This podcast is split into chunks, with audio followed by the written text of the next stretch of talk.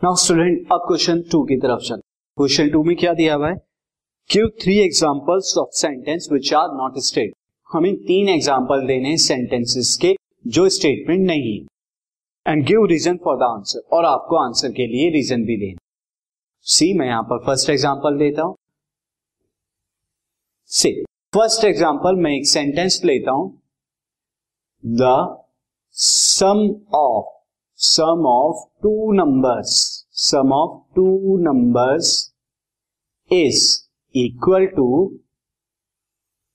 ten किसके बराबर है? टेन के इक्वल अब ये स्टेटमेंट है ये स्टेटमेंट क्या हो सकता है? ट्रू भी हो सकता है स्टेटमेंट फॉल्स भी हो सकता है। क्यों हो सकता है?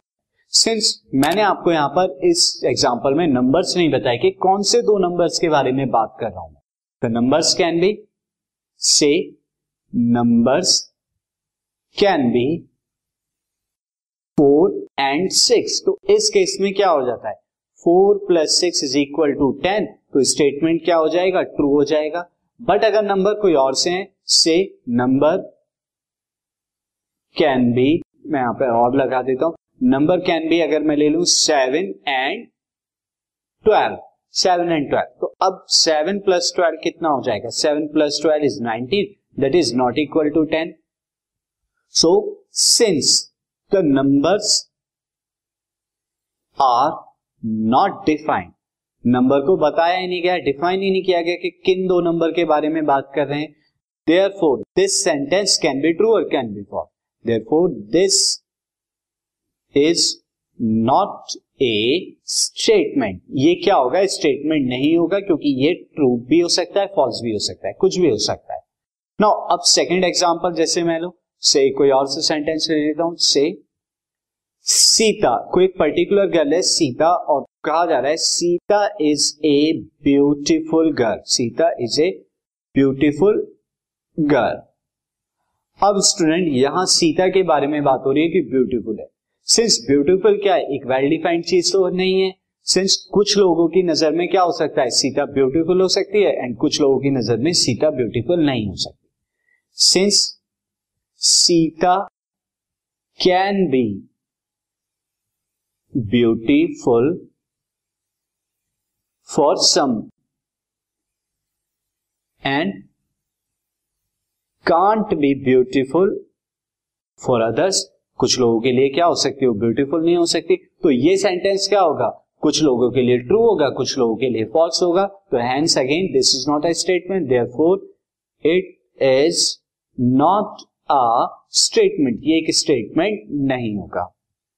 अगेन एक मैथमेटिकल स्टेटमेंट ले लेते हैं। से मैं यहाँ पर ले लेता हूँ this say x plus five x plus five is equal to x plus five is equal to twelve ये ले लिया मैंने।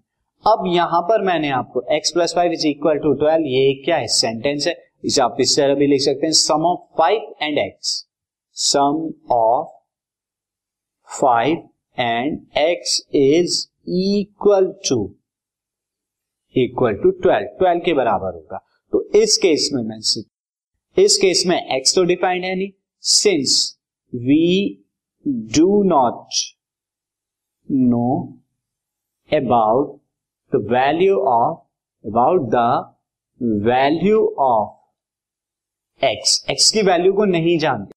तो हम कैसे कह सकते हैं कि सम क्या होगा? ट्वेल्व के इक्वल होगा। ये ट्वेल्व के इक्वल नहीं होगा। तो ये क्या हो सकता है? ट्रू भी हो सकता है। This x plus five is equal to true if x is equal to seven then क्या हो जाएगा? सेंटेंस ट्रू हो जाएगा। बट अगर एक्स क्या है? सेवन के इक्वल नहीं है तो इस केस में क्या हो जाएगा? फॉल्स हो जाएगा। यानी ट्रू भी हो सकता है फॉल्स भी हो सकता है।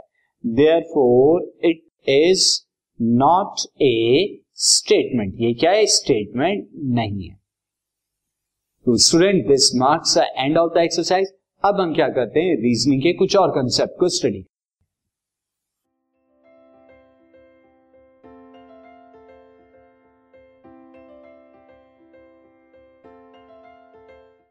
this podcast is brought you by Hubhopper Shiksha Abhiyan अगर आपको ये पॉडकास्ट पसंद आया तो प्लीज़ लाइक शेयर और सब्सक्राइब करें और वीडियो क्लासेस के लिए शिक्षा अभियान के यूट्यूब चैनल पर जाएँ।